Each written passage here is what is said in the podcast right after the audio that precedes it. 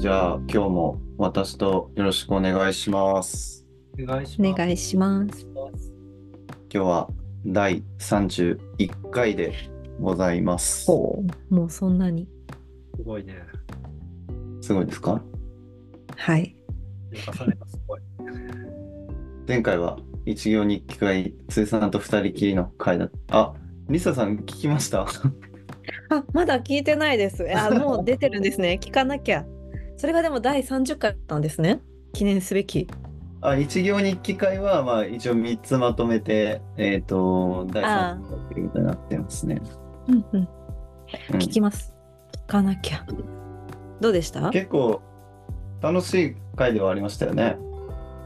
そうね、まとめて3人とも全然違うし、うん。ただ。うん。結構、結構割と話が盛り上がって、一行日記3つか4つぐらいしか触れられなかったっていう。回ではあるまあでもそれはそれでいいことですね。うん。なんかね、俺はその辻さんの回も実は今日つながるそうと思ってる。ああ、聞けばよかった。まあでも、うんはい。俺のあの一行日記の回とかも割とつながってる気がするな。うんということでですね、えー今日は映画「ターを」えーとトッドフィールド監督作品の「ターを見てきたっていう回でございます。で、ターはもうすでに Amazon プライムで配信されているので、割と見やすい作品かなっていうことで、俺がずっと見たい見たいって言ってて、お二人にも言ってたんですけど、ちょっとずっと前からやろうやろうとは言いつつ、ちょっと時間が空いちゃったんですけど、二人にも見ていただいて、ようやく今日話せるぞっていう回なんですが、どうでしたか、二人とも。そうね、なんかうん、壮大でしたね。ちょっとあれか、先に概要文を読みましょうか。うん。えっと、ターっていうのは主人公の名前ですね。ちょっと概要文読みます。えー世界最高峰のオーケストラの一つであるドイツのベルリンフィルで女性として初めて首席指揮者に任命されたリディア・ター。彼女は天才的な能力とそれを上回る努力、えー類いまれなるプロデュース力で自身を輝けるブランドとして作り上げることに成功。現代音楽界を牽引する圧倒的カリスマとして君臨するが、マーラーの交響曲第5番の演奏と録音のプレッシャーと新曲の創作に苦しんでいた。そんな時、かつてターが指導した若手指揮者の死をきっかけに、彼女の完璧な世界は少しずつ崩れ始める。っていうお話ですね。うん、あ結構重たい映画ですよね。重たいと思った。なんか前、前情報なしで見たんね。うん。だから指揮音指揮者の話、主演、ケイト・ブランシェットぐらいの知識で臨んだから、うん。なんだこの映画って思った。初め見たとき。はいはいはい。俺もそこまでわかうーんなんとなくは知ってたけど半ばちょっとセッションみたいな映画なのかなと思って見たら全然違えっていう。うん。なんだろうね、セッションとかは結構、なんていうの、物語の起伏っていうかさ、音楽のこう、なんか、バトルみたいなさ、うん、爽快感とかも結構あったりとか、割とエンタメししてますしねわちゃんと。かりやすい感じの映画で、俺もすごいセッション好きなんだけど、うん。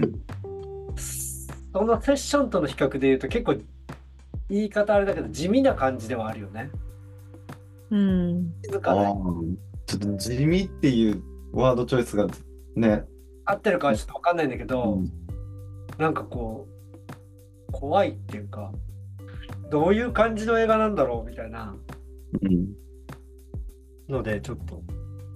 どどうだ良かったんですか？どうどうなんですか？いや、ケイト・ブランシェットがマジですごいねって思った。はいはい。本当に、すごいこうやっぱ品位があるっていうかさ見た目もかっこいいし、うん。かっこいいですね。ど動作っていうかさ動きももうなんかし本物の指揮者ってよくわかんないけどうん。うん。指揮者こういう指揮者いるのかなって思わせたりとかうんうん。リアリティがありますよね。リアリティが半端じゃないから本当にいそうだもんね、リディアター。リディアターうん。そう。で、だから総合的に見るとこう、やっぱ面白いなとは思ったんだけど、ケイト・ブランシェット力みたいなのに一番俺はやられたかもしれない。ああ、あなるほどね。うん、やっぱこの昔からすごいケイト・ブランシェット好きだったっていうのもあるし、うん。なんかこの人じゃないと、で、そもそもなんかこの人に当て書きして書いてるんだよね。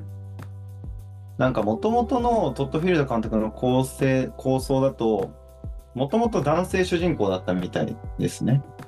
うん。うん、でもなんかそんなやついないみたいになって、そうそうそう。それうを、ん。この役を演じられる、演じられる役者が思い浮かばないっていうことで、ケイト・ブランシェットしかいないっていう選択肢のもと、女性主人公になったっていう感じみたいですね。その視点がすごいですよね。すごい。うん。でもなんかそその部分にやられてるのかもしれない。なんかそのケイト・ブランシェットしかできないっていう部分、うん。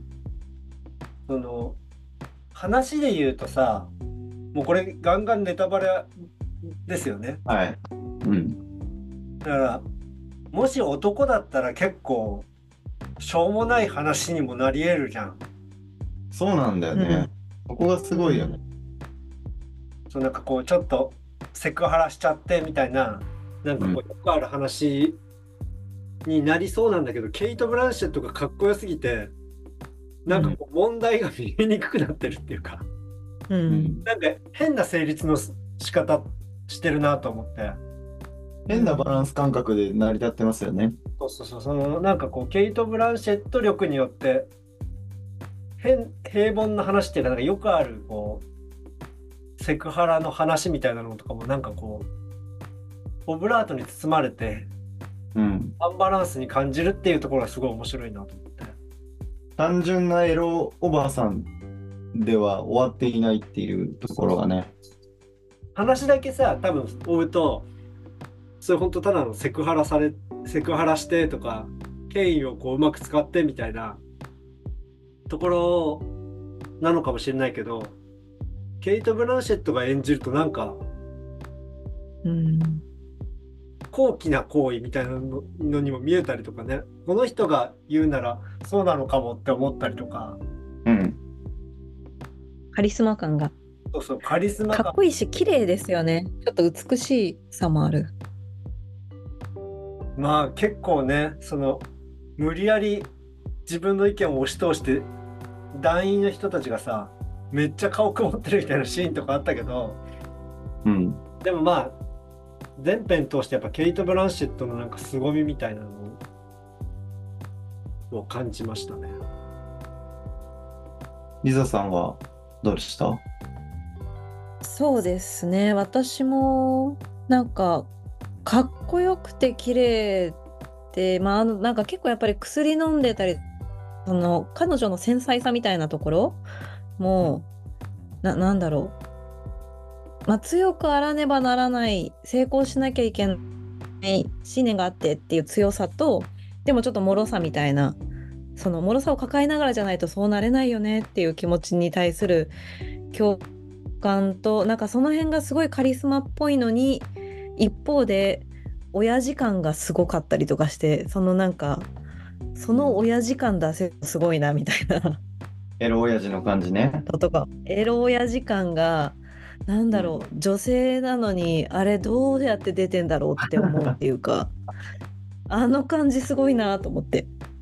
とかは思いましたけどね。まあだからなんかやっぱりいびつさというかその構造の妙みたいなのがどこに共感って言ったらた単純すぎるのかもしれないんですけどどこにうなずいていいのかなんかよくわかんなくなる感じか面白いし難しいなみたいな。見てる間なんか整理できないままずっと進んでいくみたいな感じはしましたね。ね、今のリサさんの話で言うとなんかねそういう確かにそういうセルフブランディング的なね要素もすごいあるよね。うんうん、そうですね。いかにリディアターとして振る舞うかっていうところを。コントロールする話でもあったり、うんそれの反動で苦しむ話でもあったり、あれだけ成功してるっていう、まあ、役柄だとそりゃあ大変だし抱えるものも多いだろうなとも思うしでもだからしょうがないってわけじゃないんでしょうけど。うんうん。いやー、確かにね、セルフブランディングの話もすごいあるなーって俺は今思ったんだけど、俺は結構、なんか現代の病の話だなってすごい思ってて、それは今のセルフブランディングの話だと思ったりもするんですけど、俺はこの映画を一言で表すと、潔癖症の話だなって思ってて、うん。おそれはなんかいろんな人が抱えてるんですよね潔癖症を、えー例えば一番目につくのは教え子たちが他に対して許せないっていううん。思いを持って牙を向いてくるじゃないですか。うん。それはなんか彼女たちの正義感憎しみなのかわからないけど正義感。でもなんか俺はある種それって、まあ、今の、まあ、この作品ってキャンセルカルチャーの映画だとももちろん思うんですけどその許せないっていう感情ってどれくらい社会に影響されてこうもたらされてる感情なのかわかんなくて怖いなって思うんですよ。うん。今の例えば性加害を本当に受けた人とかに対してはもちろん全然違うんですけど誰かを訴えて罰してやるみたいなうん。こう社会から抹消してやるみたいな正義感。うんうんで本当に人間の1対1とのコミュニケーションの中で発生するのかなとかはすごい疑問なんですよね。うん。なんかある程度社会のそういう共同体の中でそういう空気が醸し出されるというか。うん。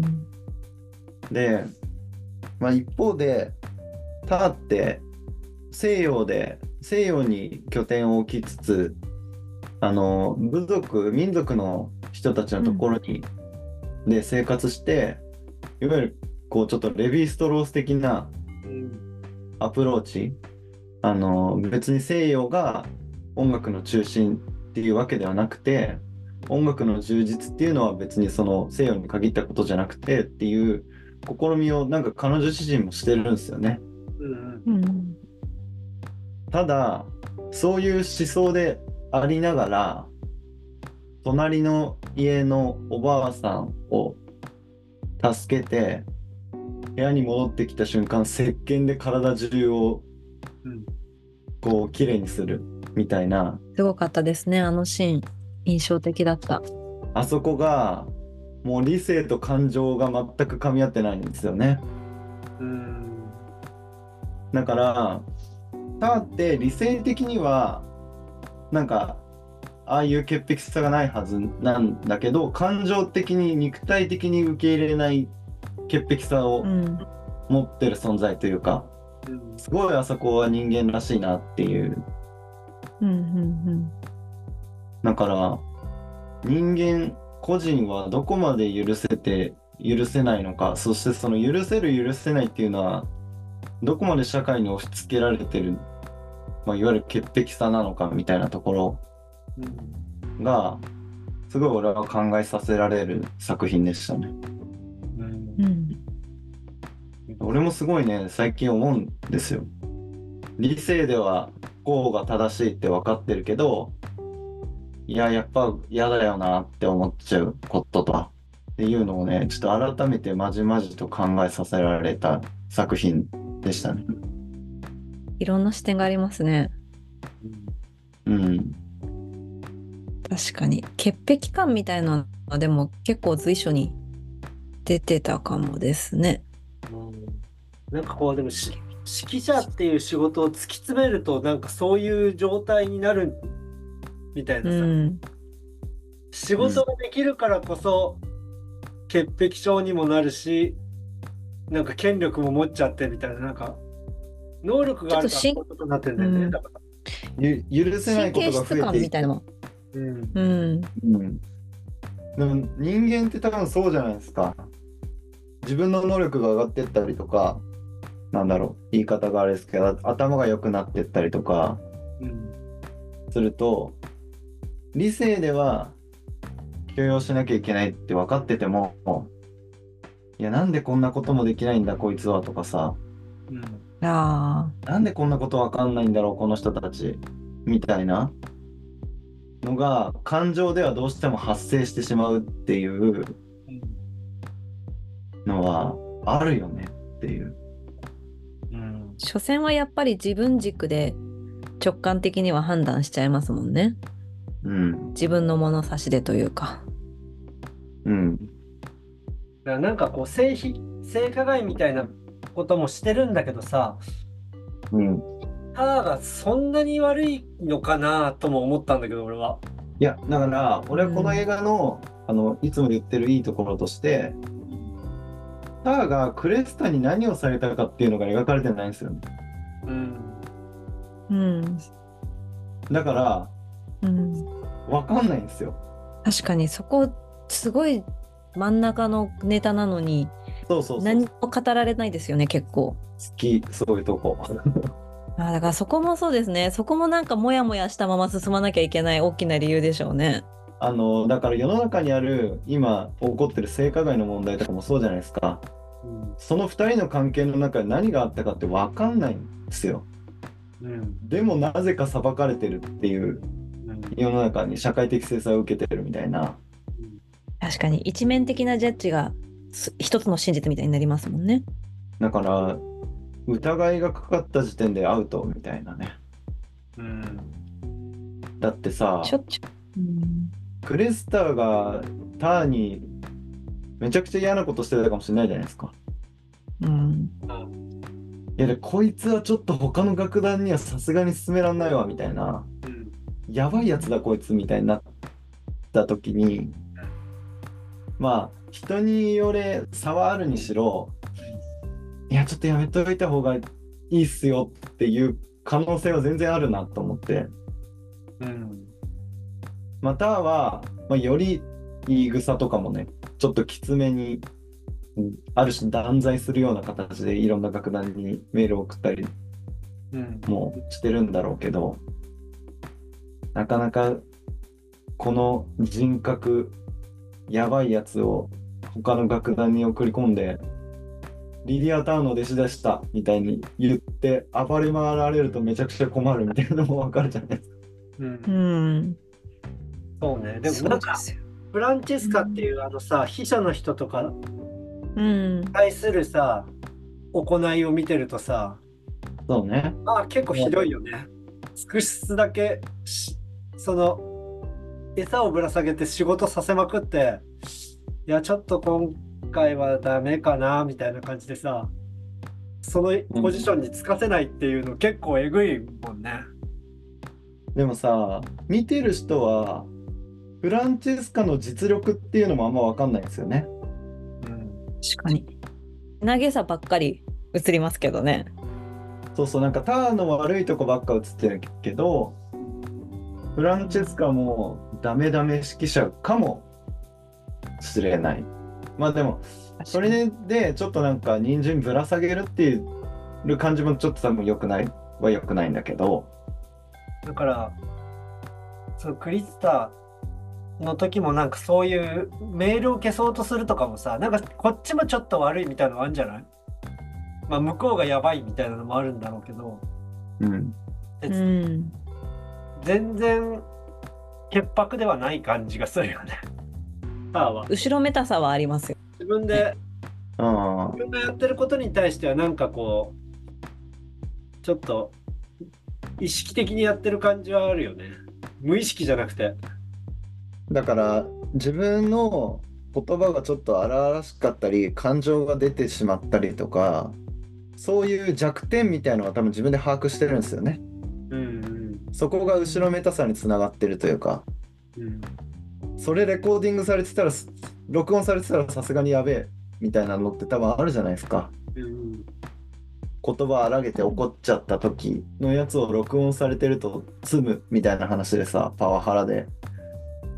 でもさ人間なんだよなって俺はすごい思っちゃってあのすごい俺はターンに肩入れして見ちゃう作品だったんですよね。いやでも俺うもん肩入れするよ。なんかうんうん全然思わないかったな俺は。誰かの批評批評っていうか感想を読んだ時にうんこんなに悪いことしてなくないみたいな。そうそうそうだし今世の中で報道されてるさなんか不祥事とかそういうこともさいやー人間じゃんってちょっと結構思っちゃうっていう、ねあほどの権力を持ってるやつがやったこととしての悪事としては小さいんじゃないかみたいな。また権力があるからややこしいのもあるんでしょうね。誰もが公正潔白ではいられないのが人間だけど力がついちゃうところにそういうのがあると叩きやすくなったりとかとか余計なんかネガに働きすぎたりとか圧圧力が強くなったりしちゃうんでしょうね。うん。あそうです。もちろんそうだと思います。人間は対立構造を作り出す生き物なんでその対立する相手っていうのはどうしても権力者になるっていうのは間違いなくて。っていうかまあ今のよ今の世の中がそうじゃないですか。なんかいい音楽作りたいって思ってただけなのにそんな風になっちゃってうん。かわいかわいそうっていうか 大変。うん。でもです。やっぱそこが絶妙にうまいのがいい音楽作ろうとしてただけじゃなくてちょっとエロいっていう。うん、そこの境が曖昧なのもいいですよね。そうそうそう。その要素を含ませてんだよね。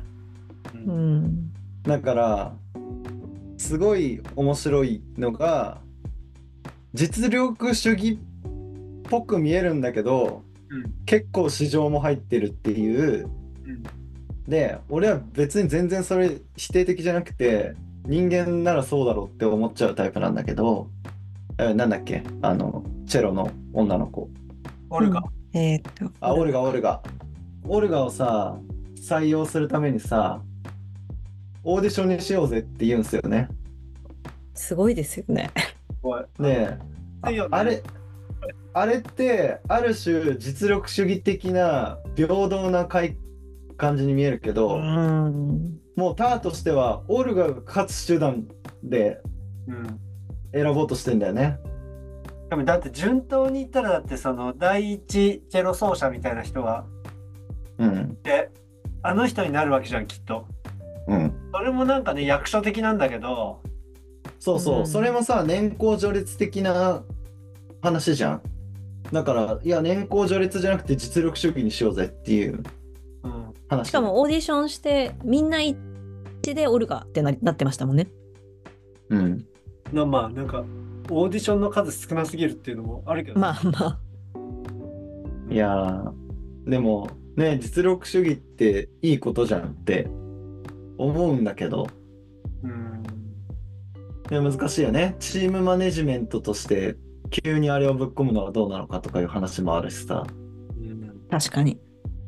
なんかやり方としてはさそのターは多分好きな人みたいないいなと思った人に近づいて近づきたいみたいなエロエロい感じがさ多分わ昔からあるわけじゃん。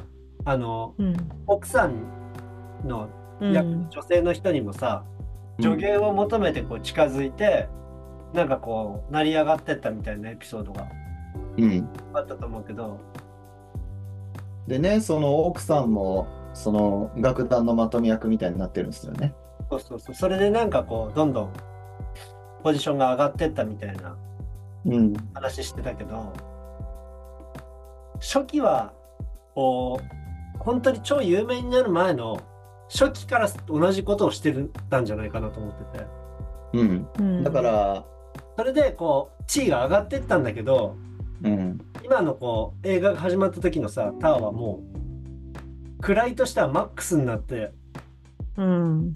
そこで同じことをするとなんかこう選ぶ側になってるからさうん。同じことをしてもなんか意味が変わっちゃってるっていうのはあるんじゃないかなって思っててうん。あそこに自分が追いつけてないんでしょうね。だから時代っていうかポジションやってることは変わらないんだけどポジションがすげえ変わっちゃってるからうん。そこに気づけてないっていうかうん。うん。いや、そう。確かに。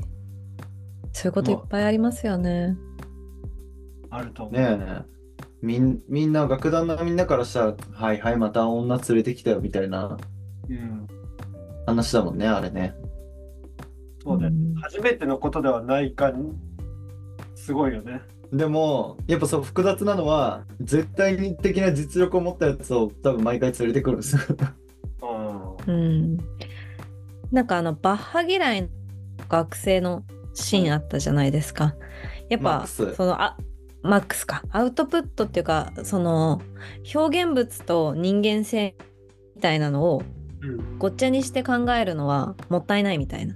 うんうん。そうじゃなくて別で考えた方が芸術っていうのはいいんだっていうことを言うけどター自身はそのオルガとかのこう芸術性に人間性も含めて良いと思っていたりと惹かれてたりとかあしてたりするのかな。だから、そうそう、だから、それがさっきも言ってた話で、ターの理性と感情がバッティングしてる話なんですよ、これ。うん、そうですよね。そう。で、ついでにそのマックスの授業のシーンの話で言うと、その最後にマックスにかける言葉が、君の思想はソーシャルメディアによって構築されたものだっていうんですよね。うんでもそれも俺この作品のやっぱりテーマだと思ってさっき言ったようにクレステとかフランチェスカがこうターを追い込むっていうことを醸成させたのは社会とかうん。まあ、さらに具体的に言うと、もしかしたらソーシャルメディアかもしれないしそういう今若い人たちの中にあるそういう価値観いやあらゆる価値観そのだからマックスの同性愛者だからこそ醸成された価値観みたいなところうん。とかってどうやって構築されてるのかっていうのはすごいなんか示唆に富むなぁとは思っていて。ねそう。だから面白いのが一方でそれを指摘してるターンもかん自分の感情に食いつぶされてたりするっていう。うん人間の映画なんだよなすごい。ううん。ん、人間だもんねっていう気もしますよね。うん。うん、だからもしかしたら人間に寛容になるきっかけを与えてくれる映画なのかもしれない。ああ、なれるのかな、あれを見て人は。うん変わったのかな？確かに。見る前、それが、あ、え、それ、誰がですか？自分もターンも。ああ、だから、まずでも、俺は何事もそうですけど、自覚するっていうのはやっぱ大事じゃないですか。できるできないは別として、うん自覚するっていうのはめちゃくちゃ大事だと思うんですよ。うんもうこれぐらいのなんか事件が起きないと気づけないっていうのはすごいけどね。しんどい。うん だから。だから、ま、これもさ、坂の途中の家のラストと一緒でさ、本当に解決されたかはわからないっていう、うん。あの、あーちゃんママの旦那、田辺誠一さんが演じてた旦那も、なんか自覚したっていうところまではたどり着いたかもしれないけど、本当に変われるのかは怪しいっていう。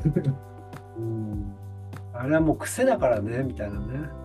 うん。そうそう。だからターもさ、別にだってこれから可愛い子が現れたら鼻の下伸ばしちゃうっしょとかは思うしね。うん。うん。入らないですよね。うん。まあね、すごい本当最近起きた事件だからさあのマッサージのところに行ってこうちょっと嘔吐してしまうみたいなシーンうんが、うんうん。あれはなんか PTSD みたいなね。そうそうあれはもう最近起きたから最近起きた事件だからああいう症状になってるけど1年後は結構大丈夫だわってなってそうだもんな。そんなにトラウマになってなさそうな感じがするけどわかんないけどね。でもすごい俺はあのポジティブなラストだったというか、あああのポジティブに感じたな。まあ、一番最初にターが、あの指揮者っていうのは時を司る存在なんだみたいなことを言うんですよね。うんで、まあ、楽団の上に立ってその時を操るとうんそういう存在なんだ。でも最後えっ、とモンスターハンターのオーケストラコンサートみたいなやつではヘッドホンをつけるんですよね。うんうんヘッドホンをつけてもうメトロノームが耳から流れてくる状態で自分では時を司れない状態で指揮をうんうん。する、あれはもういわゆるこう権力っていうものから解き放たれた象徴的なシーンうんだと思っててその前に実家である音楽家のインタビューみたいなビデオを見てうん涙するシーンがあってうん。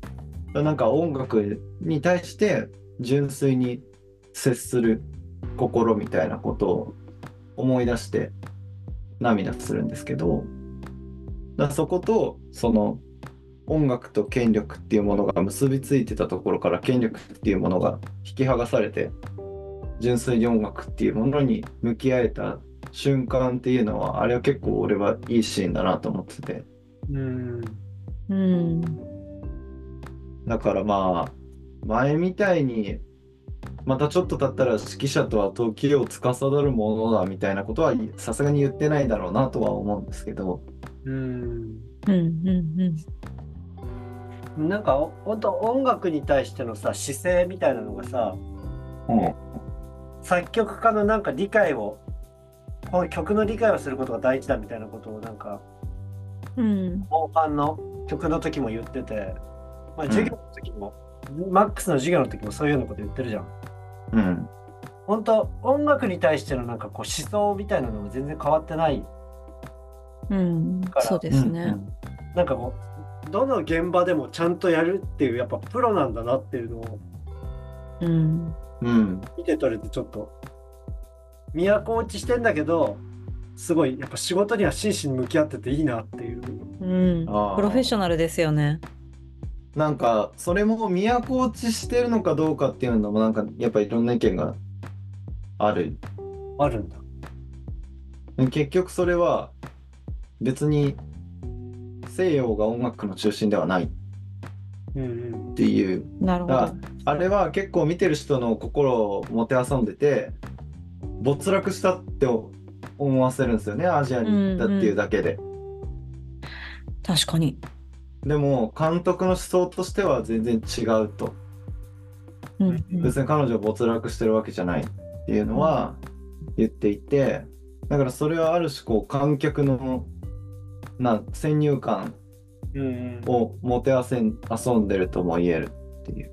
うん。別に西洋が音楽の中心ではないって監督も思ってるし、うん没落したっていう象徴としてアジアにタワーが行ったっていうことで描いてるわけじゃないと。なるほどね。うん。そうか。でももうなんかいろんなものをし、だって、ベルリンフィルって、全然クラシック詳しくないけど、もうトップなわけでしょ？う。うんんで、なんかアメリカの教授の、めっちゃいいとこの教授だったりとか、なんか全部、ブランドもの、ブランド系のものはもう全部失ってるもんね。まあでもその分最後音楽だけ残ったってとこなんですかね。うん。それはすごいけどね。まだ仕事にいたんだって思ったけど。いい、いい引き算だと思うけどな、人生においては。うん。でまあも、わかんない。さすがに奥さんとかまで失うとね、基地になって。子供のだって、連れてかないでって言って、足きついなって思ったもんね。そうね、家族とかまで失うとさすがにちょっときついけどさ、うん。食とか、なんかううんん、食とか地位を失っても自分の好きなことだけが残るっていうのはなんかそこまで悲観的じゃないのかなともうん思うしうん。っていうちょっと前半はこの辺にしとこうかなはい。大丈夫ですかねじゃあ引き続き後半もよろしくお願いしますはい。お願いしますあり。がとうございます